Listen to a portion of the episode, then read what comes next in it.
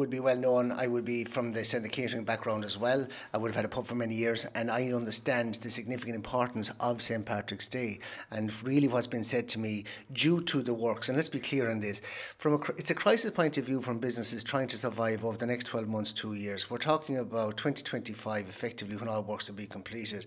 You know, you have your Abbey Street closed off, for Connell Street and Parnell Street.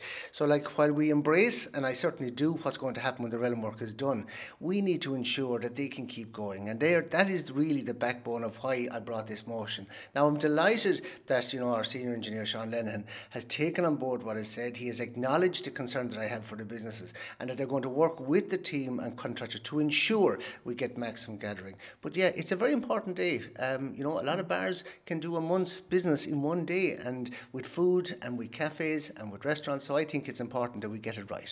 You got a fairly comprehensive reply from the municipal district on what approach will be taken. Are you satisfied with that and, and, and does that kind of address your concerns? Well, I suppose really it's also highlighting that, you know, we need to protect what we have at the moment. And again, I brought up also the issue with the businesses and their rates. I mean, I'm looking for a moratorium on their rates. And uh, I've pleaded again today to bring something to all our businesses to ensure that we can keep them trading. Because let's be very clear on this that's our identity as a town. Uh, this is why we all come into Ennis. And I think that one day that we all really rejoice is our own, uh, I suppose, uh, uh, Irishhood is on St. Patrick's Day. And what we have to do is to ensure that it's open. Ennis is open for business. And I hear a lot of talk about there's negative. There's no negativity comments. In fact, what you're hearing is the heart of people are fighting for the survival of our town to make it historic and people want to visit. But one day that we can actually sell it is St. Patrick's Day. And that's very good for our businesses. It's very good for the image and to show that we're a safe town